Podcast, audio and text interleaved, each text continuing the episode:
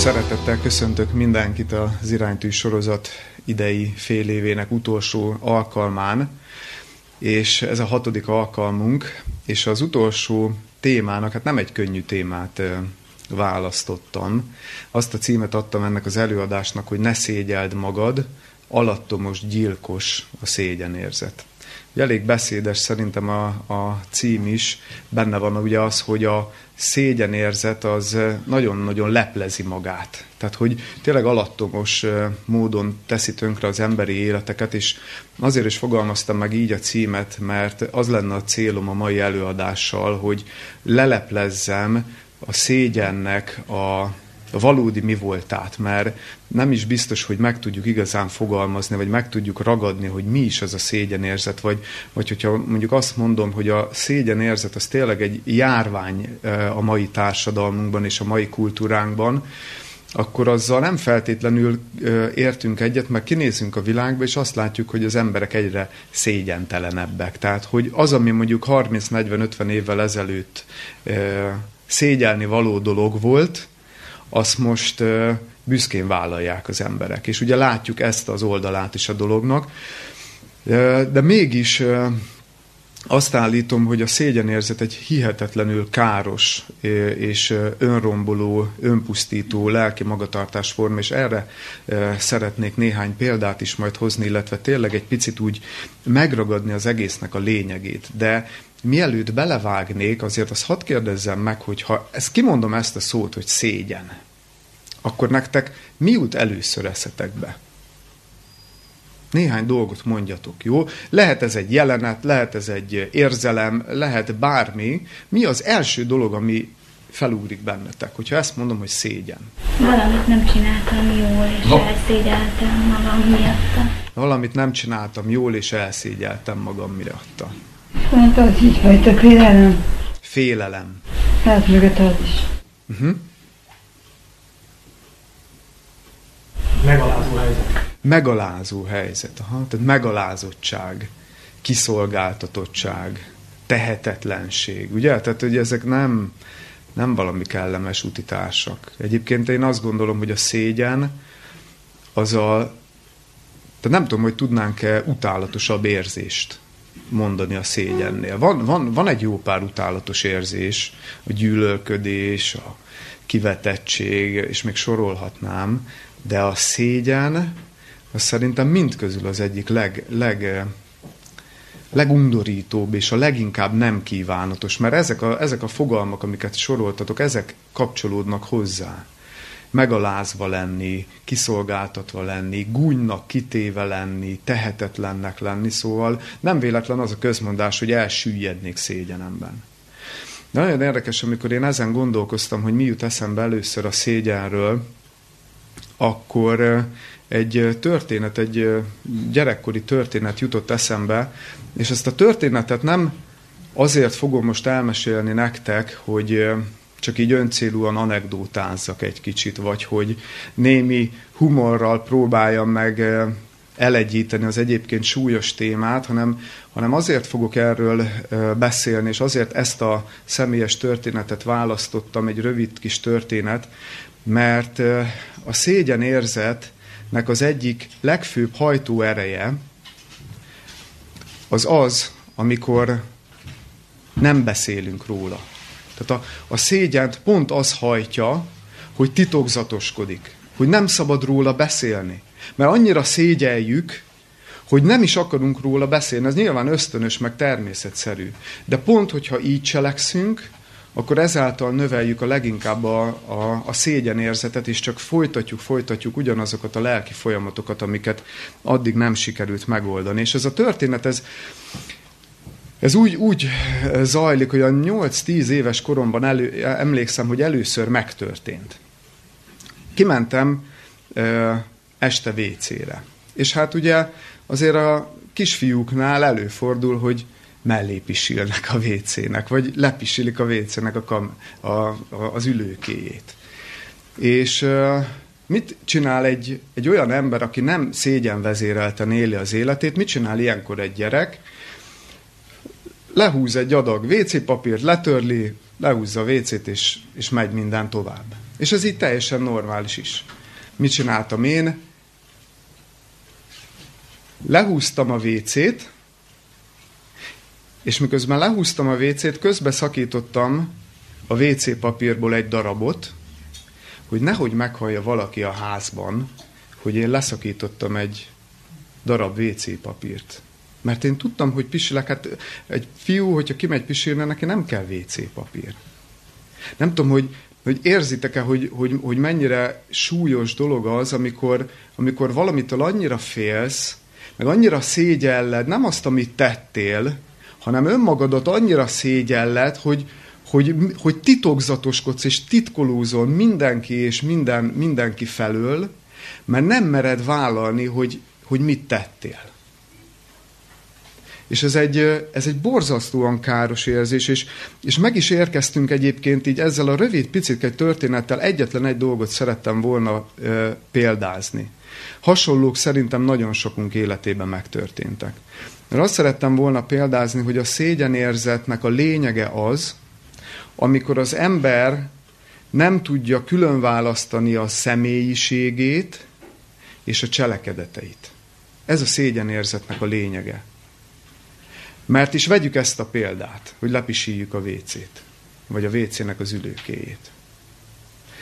Mi történik az első esetben, aki normálisan kezeli, vagy, vagy egészségesen funkcionáló ember? Fogja, mint mondtam is, letörli, lehúzza WC-re és megy tovább. Nem jönnek fel benne olyan gondolatok, hogy hú, most vajon meghallotta ezt valaki? Megy tovább, és maximum annyit mond magában, hogy elkövettem valami hibát, de helyrehozom, kiavítom, és megyek tovább. És ez egy teljesen egészséges, normális hozzáállás. Mert azért hadd kérdezem meg, tényleg olyan kicsit olyan groteszk is lehet ez a példa, de, de szándékosan hoztam ezt, hogy merjünk beszélni a szégyenről. Hogy, hogy vajon olyan nagy hibának nevezzük azt, hogyha valaki kisfiúként lepisili a WC-t? Nagy hiba? Nem. Nyilván nyilván úgy lehetne megfogalmazni ezt, hogy mondjuk azért jó dolog, hogyha megtanulja a fiatal ember, hogy, hogy ne, ne oda, hanem bele. Ez, ez így rendben van, de azért nagy hibának és nagy kudarcnak titulálni, azért az, azért az erős túlzás. Na de akkor az egészséges ember ezen tovább is megy, vagy az egészséges gyermek túlteszi magát rajta, és ez feltételez egyfajta bűntudatot, hogy igen, tettem valami rosszat, de, de helyrehoztam és megyek tovább. Feltételezi a bűntudatot, amire szükség is van, mert hogyha nem éreznénk valaminek a helytelenségét, akkor utána nem akarnánk kijavítani. Na de ezzel szemben, aki szégyennel éli az életét, az hogyan éli meg ezt, a, e, ezt, a, ezt az eseményt, mit gondol ilyenkor magában? Azt gondolja ilyenkor magában, hogy nem szabad kitudódnia ennek az eseménynek, mert ha kitudódik, ha rajta kapnak, akkor megint mivel kell szembesülnöm? Megint azzal kell szembesülnöm, hogy én egy, egy értéktelen senki vagyok. Ez van a szégyenérzetnek a mélyén. Hogy már megint elrontottam valamit, és annyira azonosulok azzal a hibával, annyira azonosulok azzal a tettel, ami egyébként nem egy nagy dolog. De én annyira azonosulok vele, és olyan óriási mértékben felnagyítom, hogy elhordozhatatlan teherré válik annak a kockázata, hogy én azt egyáltalán bevalljam. Ezért inkább úgy teszek, hogy, hogy körülöttem minden rendben legyen, hogy ne tudjon meg senki semmit, mert félek attól, hogy azt fogják rólam gondolni, hogy, hogy, hogy én egy milyen szerencsétlen utolsó senkiházi vagyok. A szégyenvezérelt életnek ez van a legmélyén. És itt nem tudja az ember ketté választani azt, hogy tettem valami rosszat, de ezt kiavítom, mert idáig ez helyes. És idáig szükséges a szégyenérzet, hagyd mondjam. Mert hogyha nem lenne még szégyenérzet sem bennünk, akkor teljesen nyílt útja lenne a gonoszságnak, és azt csinálnánk, amit akarnánk. Tehát ilyen értelemben van, van szerepe. De ha ez túlmegy ezen a határon, és amikor már nem tudom ketté választani, hogy ki vagyok én, és mi az a hiba, amit én elkövettem, akkor óriási baj van. Mert azonosítom magamat a bűneimmel, a tetteimmel, és saját magamnak a vádlójaként lépek fel a, a, a, az életemben. És a szégyent leginkább a, a titokzatoskodás, a csend, a nem beszélhetek róla hozzáállás, ezt tartja életben. Na ezért akartam ezt a példát felhozni, hogy, és persze ne esünk a ló másik oldalára, hogy akkor most ész nélkül az ember elkezdi mondani, hogy ő milyen dolgokon ment keresztül. Nem erről van szó.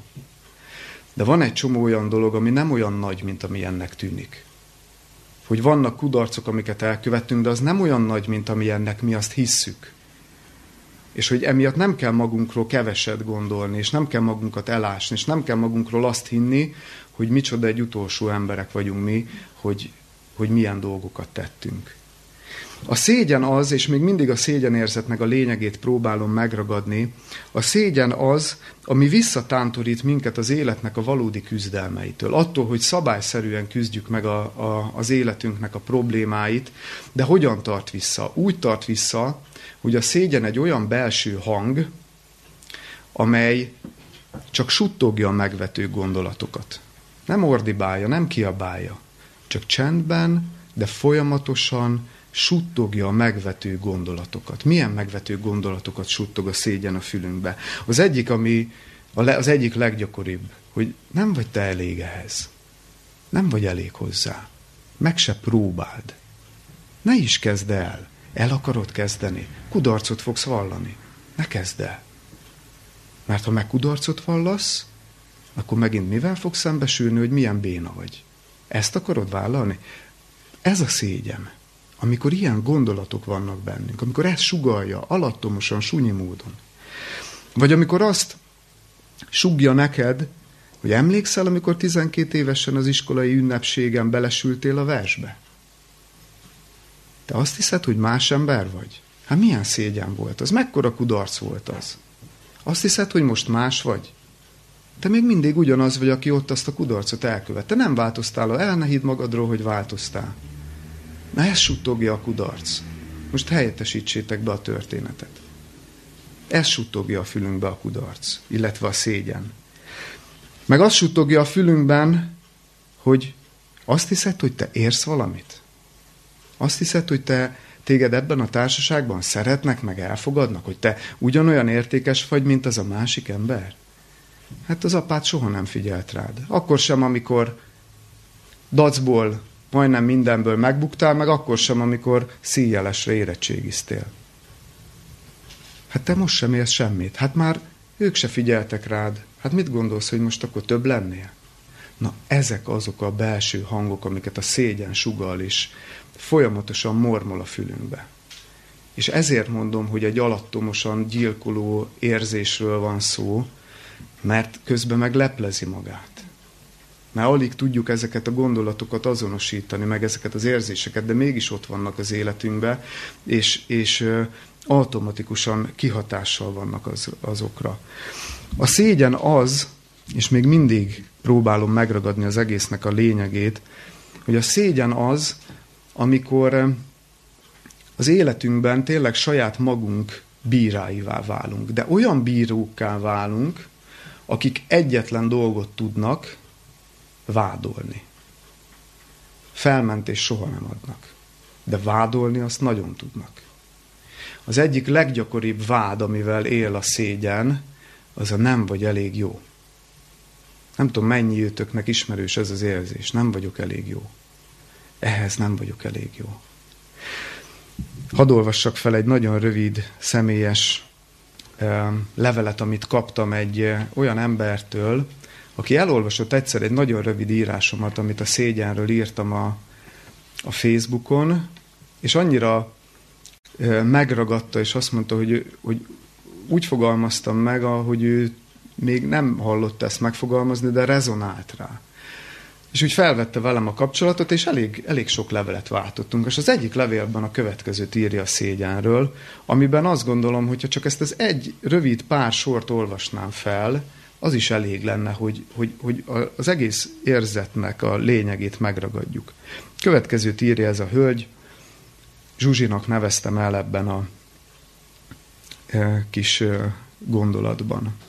A szégyent is értem, és próbálok ellene tenni, de sajnos, ha nem én vagyok a legjobb valamiben, vagy ha valamit nem tudok, akkor rettenetesen szenvedek, értéktelennek érzem magam.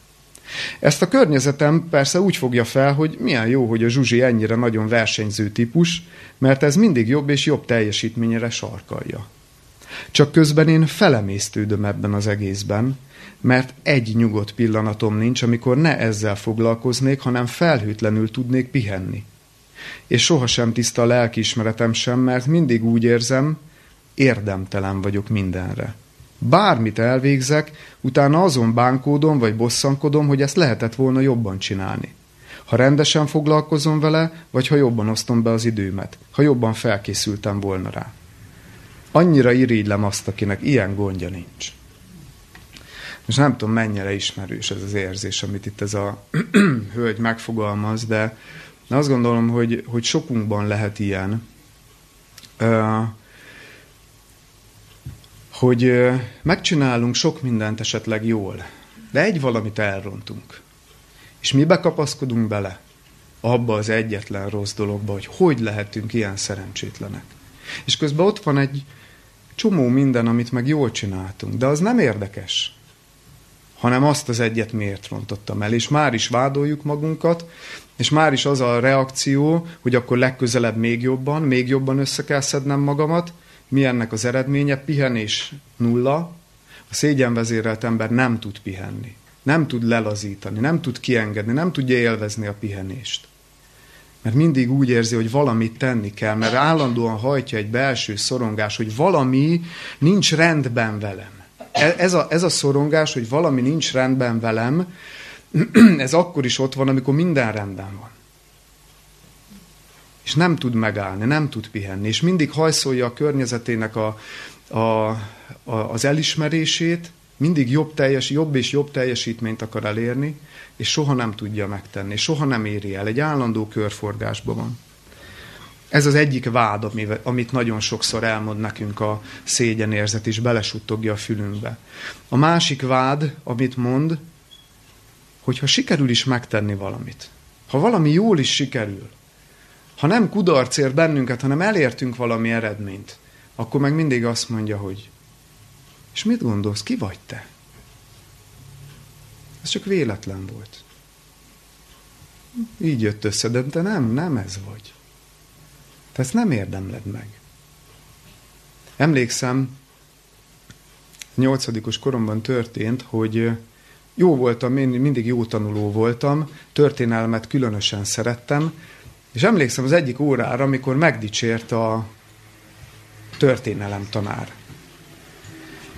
És arra emlékszem belőle, hogy kaptam egy dicséretet, nem ilyen túlzó dicséretet, hogy most így az egekig magasztalt volna, amitől kellemetlenül érezheti magát az ember. Egyszerűen megdicsért valamiért, és én arra emlékszem, hogy ülök a padban, és mélységes szégyen tölt el. Mert azt érzem, hogy én ezt nem érdemeltem meg, ezt a dicséretet. A szégyenvezérelt ember nem tud dicséretet elfogadni, mert belülről mindig vádolja magát. Mindig ott van az a gondolat, hogy te ezt nem érdemled meg. Még ha most jól is sikerült, nem fogsz ezen túllépni. Te mindig ilyen fogsz maradni. Ki vagy te, hogy majd ezen túllépjél? Önmagunk bíráivá válunk, hogyha megtűrjük a szégyen érzetet az életünkben. És azt hiszem, hogy elég ennyi ahhoz, hogy valami képet kapjunk arról, hogy tényleg mennyire pusztító dolog, és hogy, hogy kijelenthessük azt, hogy a szégyenvezérelt énképből ered minden nyomorúság. Számtalan olyan lelki nyavaja, amire nem is gondoltuk, az a szégyenből indul. Meg gondoljatok bele, hogy ha egy ilyen énképpel élünk, hogy én érdemtelen vagyok mindenre, engem nem lehet szeretni. Azt hogyan, hogyan szoktuk másképp megfogalmazni, hogy, hogy milyen az az ember, aki, aki, aki így él, hogy másokhoz képest ő senki. Leértékeli magát, igen, tehát hogy csökkent értékűségi érzés, kisebb rendűségi érzés. De ennek a mélyén a szégyen érzet áll.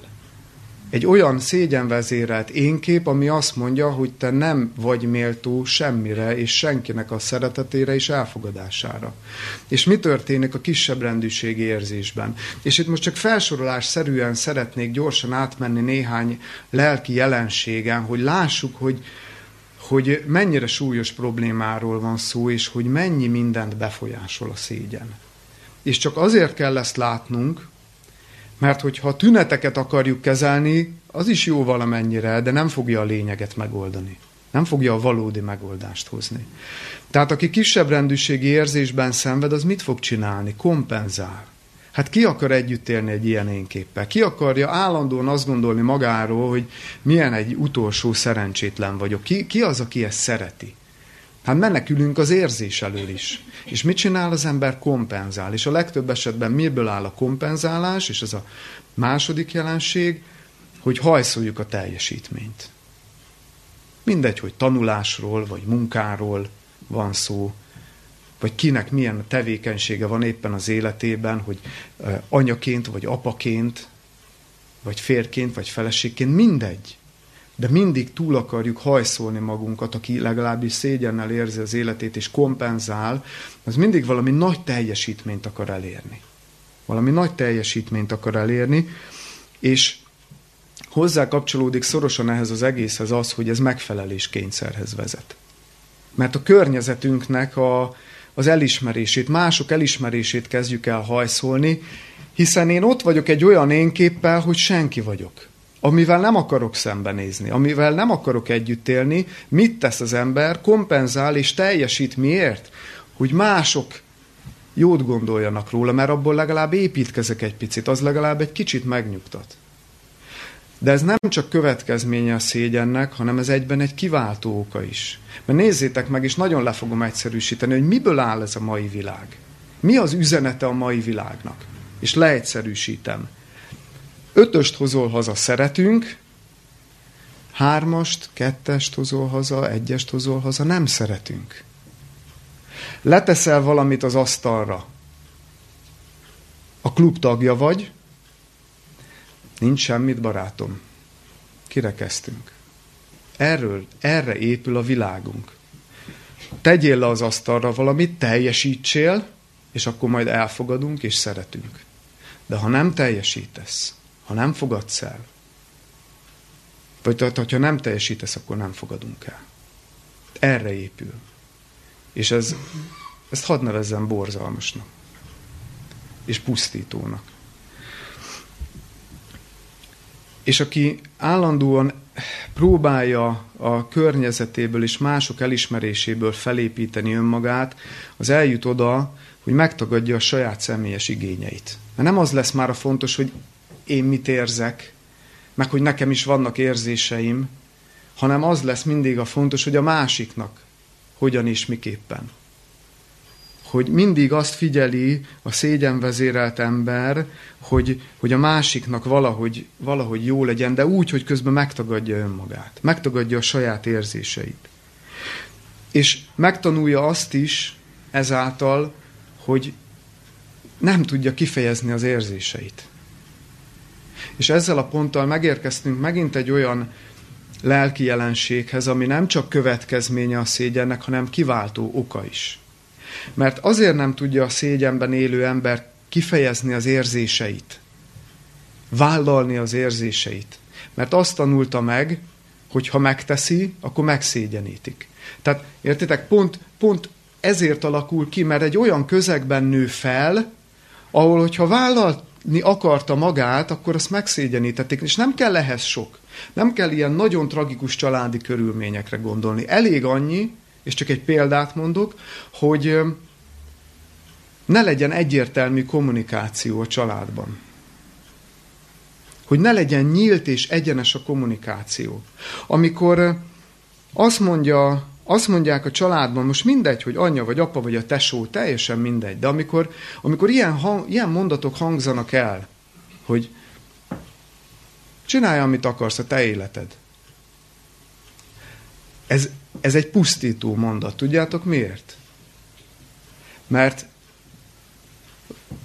a verbalitás szintjén elhangzik egy gondolat, hogy, csin- hogy legyél szabad. Azt csinálsz, amit akarsz.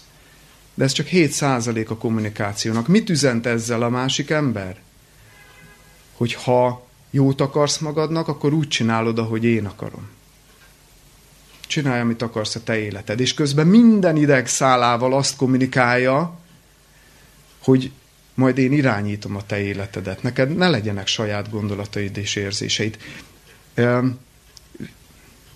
Sarkítom persze a dolgot, de, de ez van. Vagy amikor azt mondják, hogy miattam ne, ne csinálj nagy ügyet belőle.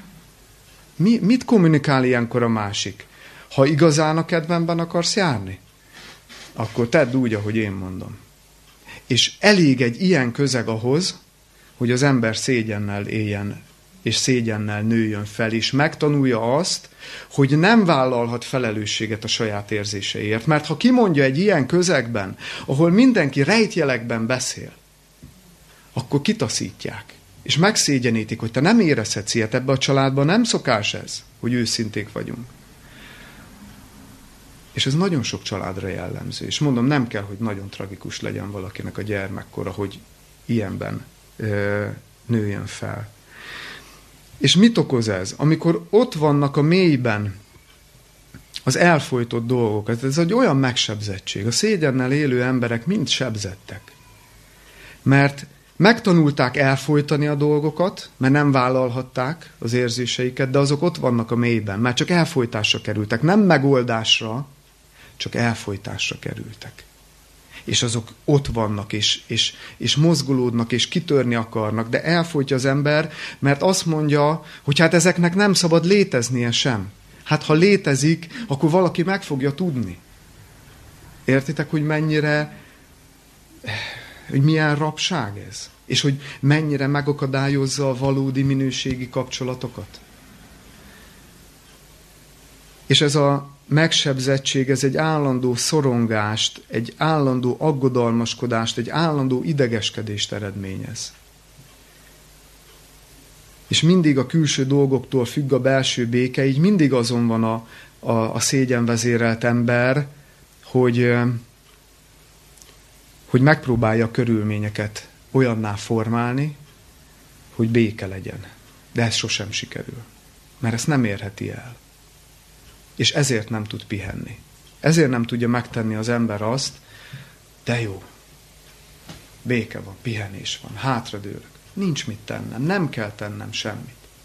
Hanem csak vagyok. Nem tudom máshogy meg. Vagyok. Nem kell teljesítenem most. Vagyok. Ezt az érzést nem ismeri az, aki szégyenben él. Ez ugye a önmagunkhoz való viszonynak a pár lelki jelensége volt. Most tényleg csak röviden még azt, hogy a másokhoz való viszonyban hogyan jelenik ez meg. Megjelenik úgy, hogy a szégyenvezérelt ember nem tud nemet mondani. Nem tud nemet mondani. Mert nem tanulta meg a személyes határokat felállítani. Mert túlzottan és szükségtelen módon beenged mindenkit, és maga elé helyez mindenkit, de közben mártírkodó önfeláldozásba csap az egész. Mert szívesen vállalná, hogy mi az ő érzése. Szívesen meghúzná a határait, de nem tudja, nincs hozzá ereje, nincs hozzá bátorsága, mert mindig kigúnyolták és megszégyenítették ezért. Nagyon finom Radarkészülékkel rendelkeznek viszont azok, akik így nőnek fel, mert mindig azt kellett lesniük a túlélés érdekében, hogy a másiknak mi a jó. Értitek? Mert ha nem úgy viselkedtem, ha, ha, ha, ha egy olyan mondatra, hogy csinálj, amit akarsz a te életed, én tényleg azt csináltam volna, akkor az azzal a veszéllyel fenyegetett volna, hogy megbüntetnek. És nem merte vállalni. És, és ezért annyira kifinomul a radarja az ilyen embereknek, hogy érzékel, és ez pozitív, hogy érzékelik a, a másoknak az igényeit, és ez pozitív is lehet.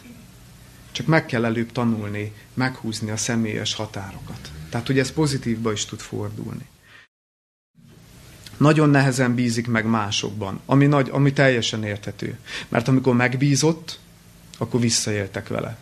És lehet, hogy pont azok, akikben a, akiktől a legtöbb bizalmat, akiktől a legtöbb szeretetet kellett volna kapni, ők bántották meg a legjobban.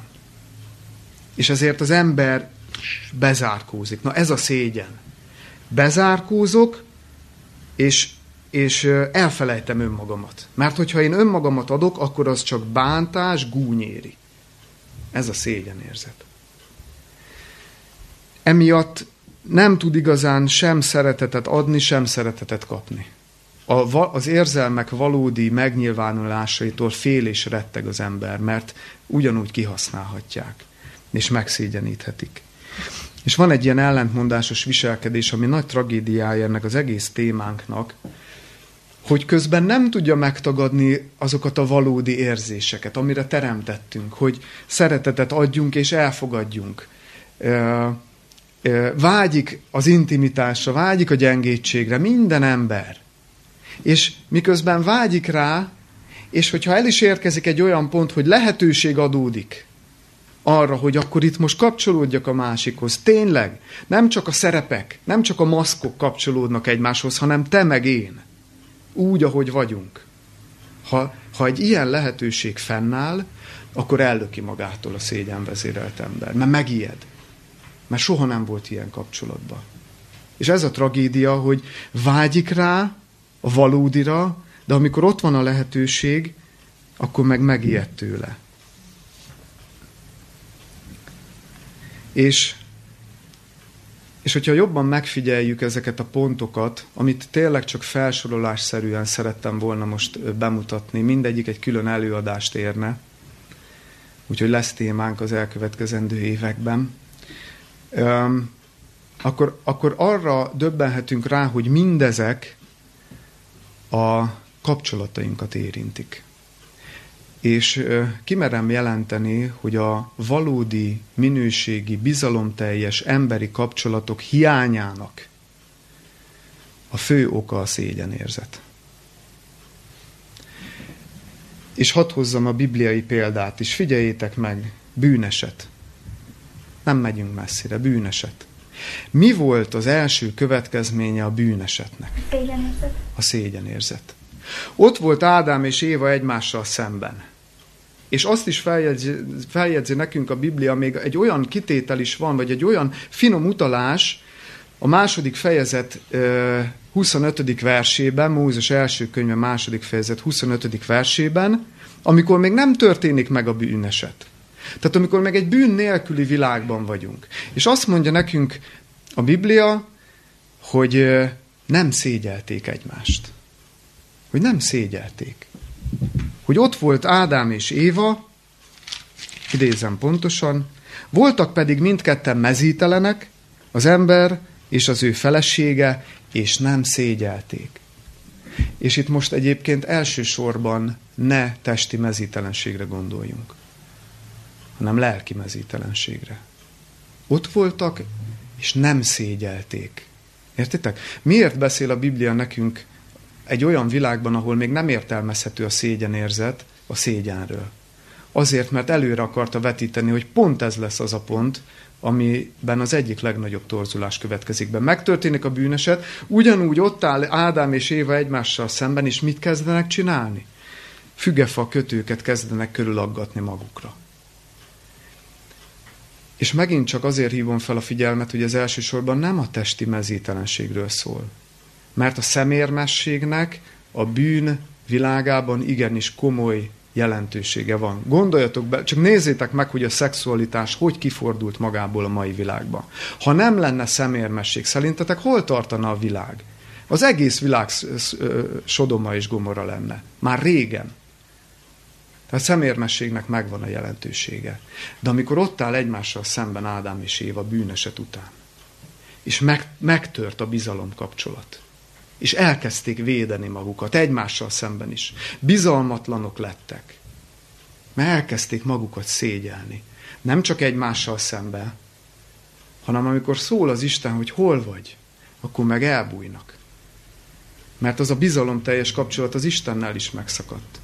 Szégyelték, amit elkövettek, és rögtön a reakció az volt, hogy elbújnak. A kapcsolatainkat teszi tönkre. Az Istennel való kapcsolatot is, és az embertársainkkal való kapcsolatot is a szégyenérzet. De még egy történetre hadd utaljak a Szentírásból. Azt a mozzanatot kiemelve, amit, amit a következményeknél az utolsó pontban felsoroltam, ez a, úgy nevezzük ezt, hogy gyere, gyere közel, és menj el. Tehát ez a gyere közel, menj el effektus, hogy vágyom arra, hogy közel legyél, de ha közel vagy, akkor meg menj, menj távolabb tőlem.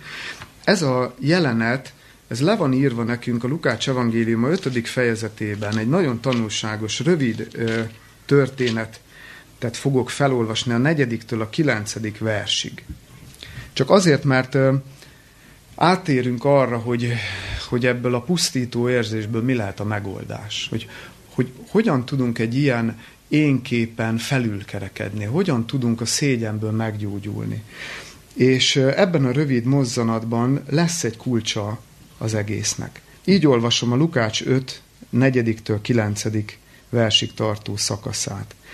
Mikor pedig megszűnt beszélni, mondta Simonnak, itt Jézusról van szó, evezz a mélyre, és vessétek ki hálóitokat fogásra. És felelvén Simon mondta néki, Mester, jól lehet az egész éjszakát, fár, hogy egész éjszaka fáradtunk, mégsem fogtunk semmit. Mindazáltal a te parancsolatodra levetem a hálót.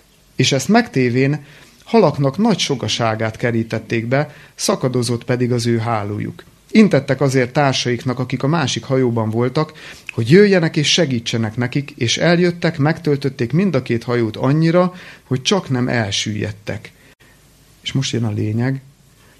Látván pedig ez Simon Péter Jézusnak lábai elé esett, mondván, eredj én tőlem, mert én bűnös ember vagyok, Uram. Mert félelem fogta körül őt, és mindazokat, akik ő vele voltak a halfogás miatt, amelyet fogtak. Milyen érdekes, hogy ebben a jelenetben is ugyanaz fogalmazódik meg, mint ami a bűnesetnél. Szégyenérzet és félelem. De figyeljétek meg azt a mozzanatot, mert a gyógyulás kulcsa benne van ebben a rövid történetben, és most tegyünk félre tényleg mindent,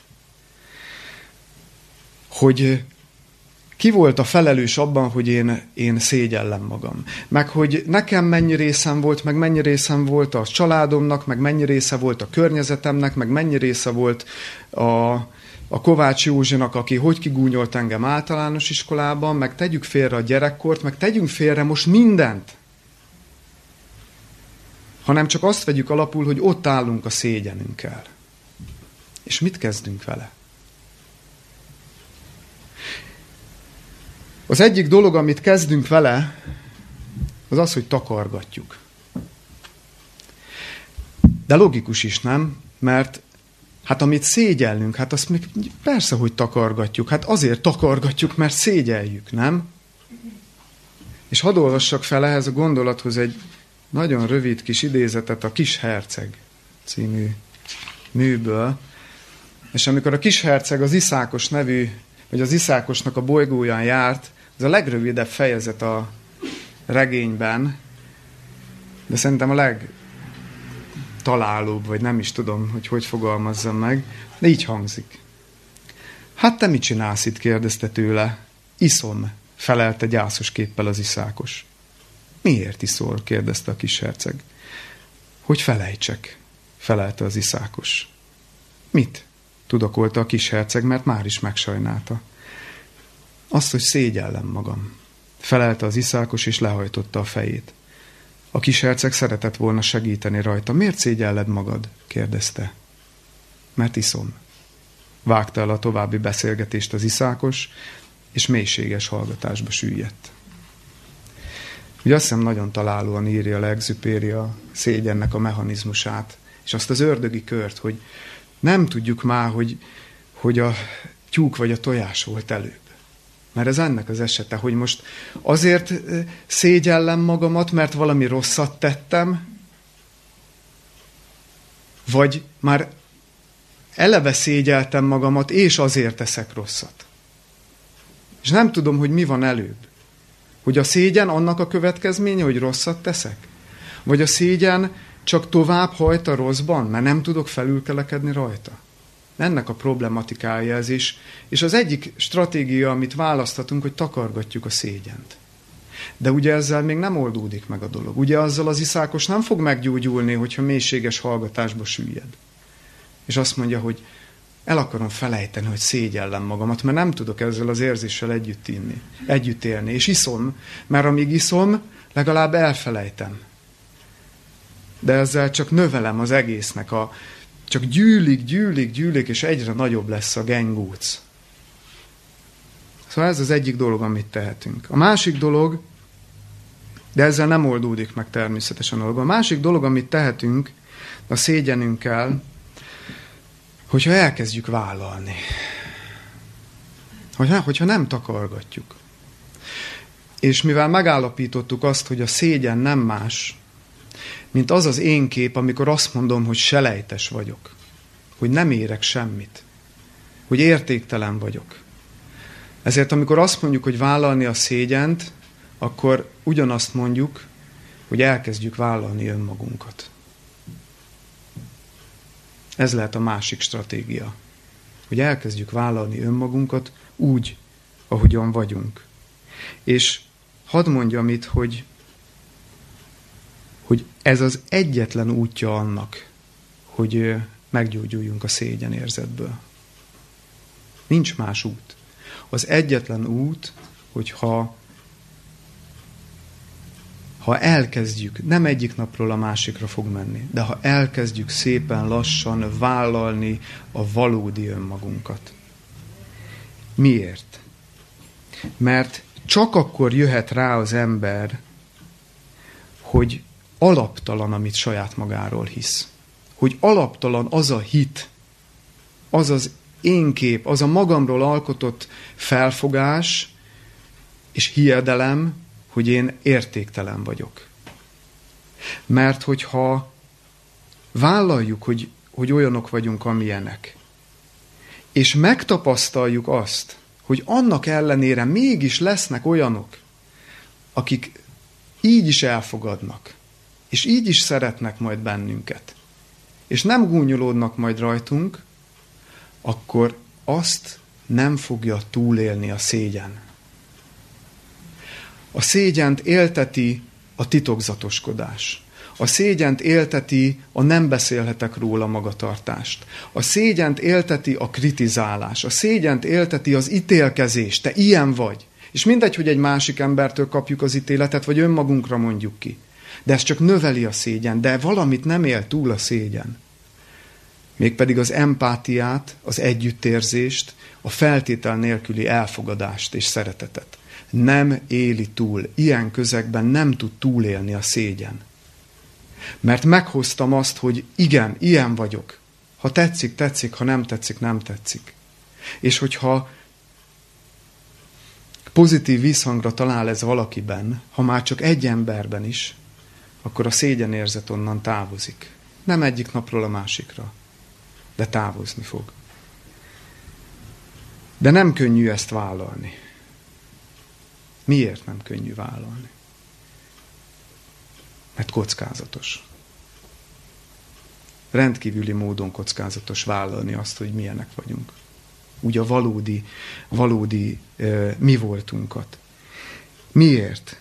Mert olyan gondolatok futnak ilyenkor végig bennünk, de mi lesz, ha megmutatom magam? És mégsem fogják szeretni annyiszor átéltük, és annyiszor tapasztaltuk, tapasztaltuk az életünk során, hogy magunkat adtuk, és nem tetszett másoknak, és kritizáltak érte minket, és megbüntettek érte minket, hogy bezárkóztunk. És ezért olyan kockázatos újra meg újra vállalni, hogy én akkor is ilyen vagyok. Nagyon ritkán merjük vállalni annak a kockázatát, hogy százszázalékosan önmagunkat adjuk. Mindig van egy kicsike maszk, egy kicsike megjátszás, egy picike alakoskodás, egy kicsi ez, egy kicsi az. Mindig van. És a cél az, hogy ne legyen. Mert azt nem fogja túlélni a szégyen, ha találunk olyanokat, akik tényleg elfogadják. Olyan nagy kockázatnak tűnik ez, amiért, amit tényleg ritkán merünk vállalni. Én most boldog házasságban élek, de nem volt ez mindig így. Én egy olyan életet éltem, ami hát úgy belemarkoltam jó nagy kanállal az életbe. És nagyon sok kapcsolatom volt, de nagyon felszínesek voltak, és nagyon rövidek. Amikor belém szeretett egy lány, nem is kellett ennek hangot adnia. Csak láttam a szemén, másnap szakítottam vele, vagy azonnal. Miért? Azért, mert nem hittem el, hogy ha mi elkezdünk úgy mélyen igazán intim dolgokról beszélgetni, ha úgy olyan igazi mély emberi kapcsolatom lesz azzal a másik emberrel, akkor meg kell neki mutatni magamat, de én nem hittem el, hogy az szerethető. És nem vállaltam annak a kockázatát, hogy azt mondja, hogy ez nem kell. Hanem inkább eljátszottam a vagánycsávónak a szerepét.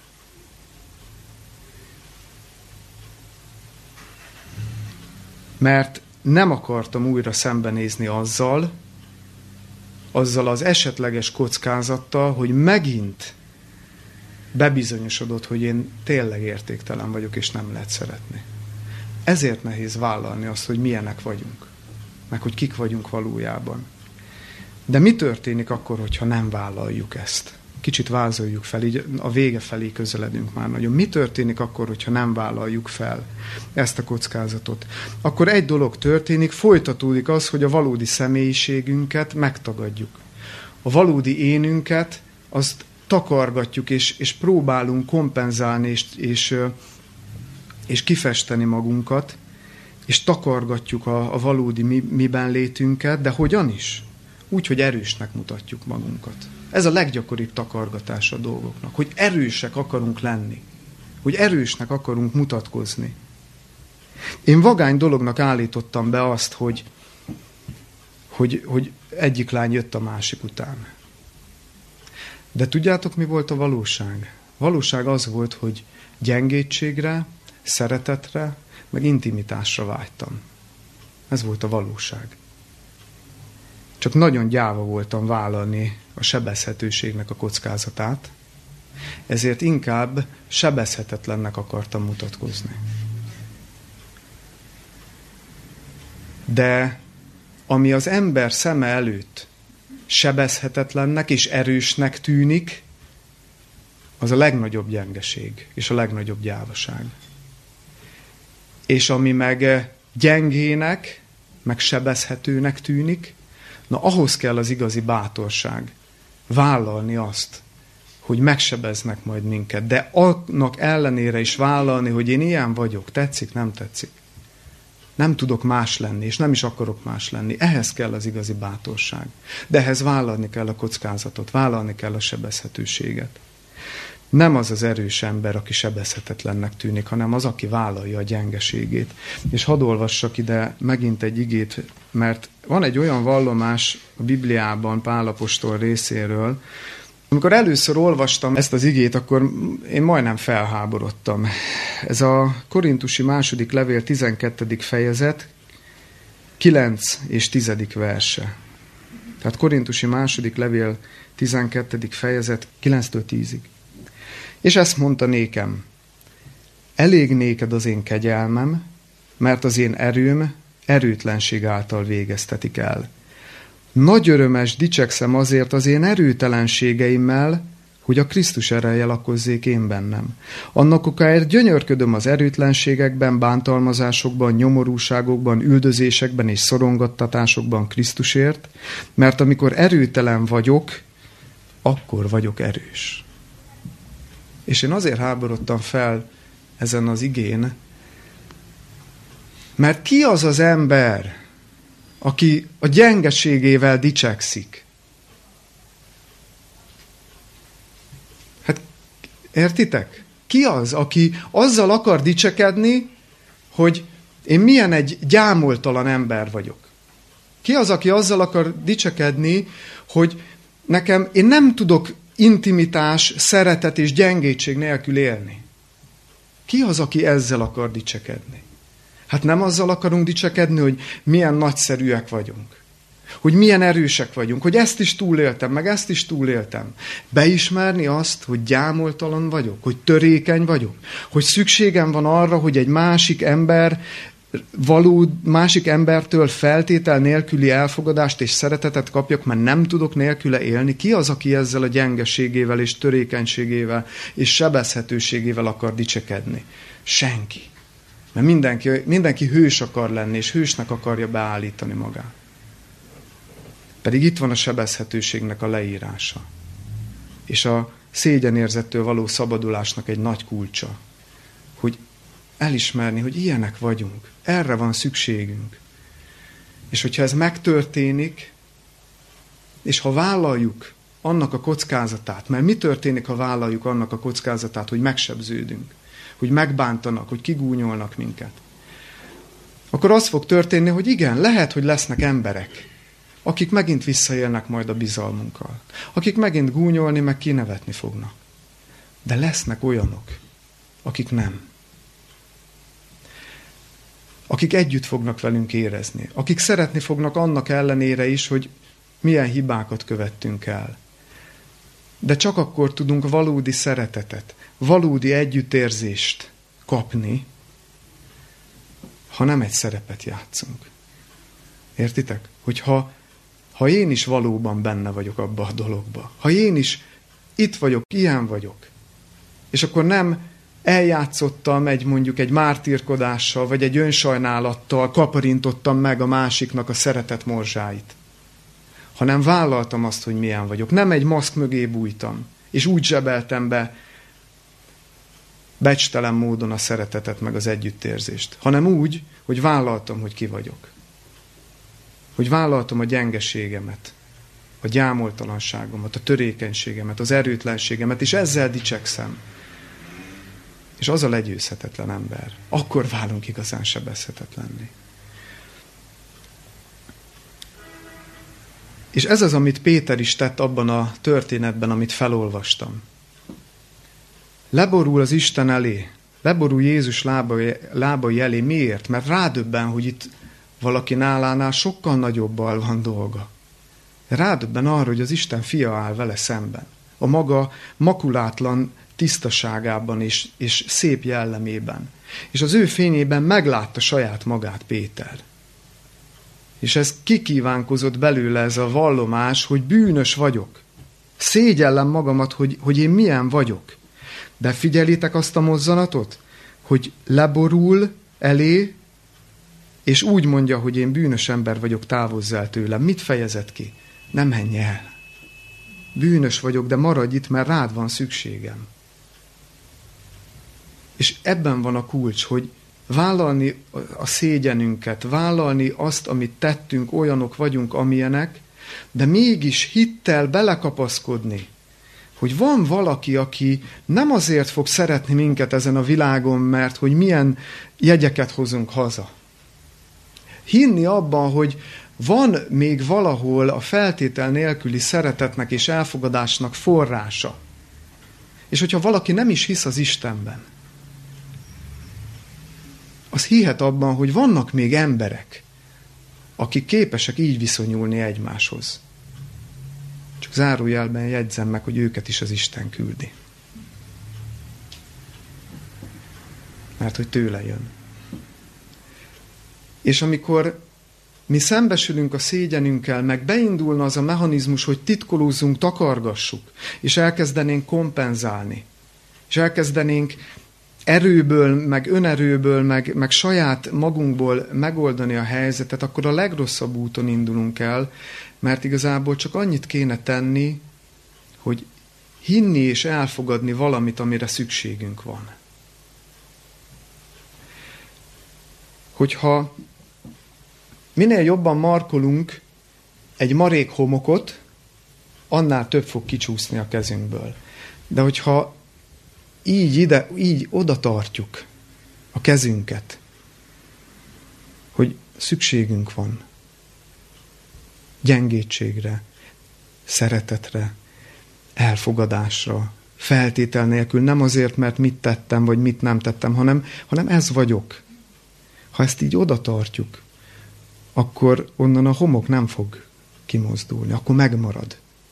És ehhez nem tenni kell, hanem kérni és elfogadni. És nagyon sokat szoktam idézni azt az igét, de megint ide kívánkozik. A János első levele, negyedik fejezet, 16. verse. Amikor azt mondja az Isten igéje, hogy és mi megismertük, és elhittük az Istennek irántunk való szeretetét. Ez a bizalom emel ki a szégyenből. Semmi más. Ez a bizalom. És mondom, hogyha valaki nem hívő, annak az útján segíthet az nagyon sokat, hogyha van olyan ember, aki közvetíteni tudja ezt. De a forrás az az Istentől jön. És nem elég ismerni, nem elég tudni róla, nem elég.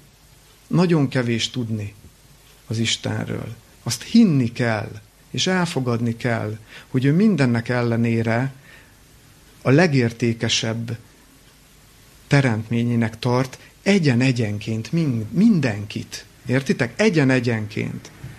Mert olyan lehet a kapcsolat az Isten és az ember között, mint hogyha rajtad kívül senki más nem létezne ezen a világon. Na, hogyha egy ilyen szeretetet megtapasztalunk, azt nem éli túl a szégyen. Mert ott bizalom születik. És ahol bizalom születik, ott közeledés van. És ott, és ott hit, hit, fog, a hitünk fog megerősödni. Szóval csak tanulságként úgy összefoglalva az egészet, hogy, hogy ne takargatni akarjuk azt, amilyenek vagyunk. Ne, ne a jól megszokott stratégiáinkhoz nyúljunk, amik eddig sem működtek, hanem, hanem egyszerűen csak higgyük el, hogy elég nekünk. Elég nekünk az Isten kegyelme.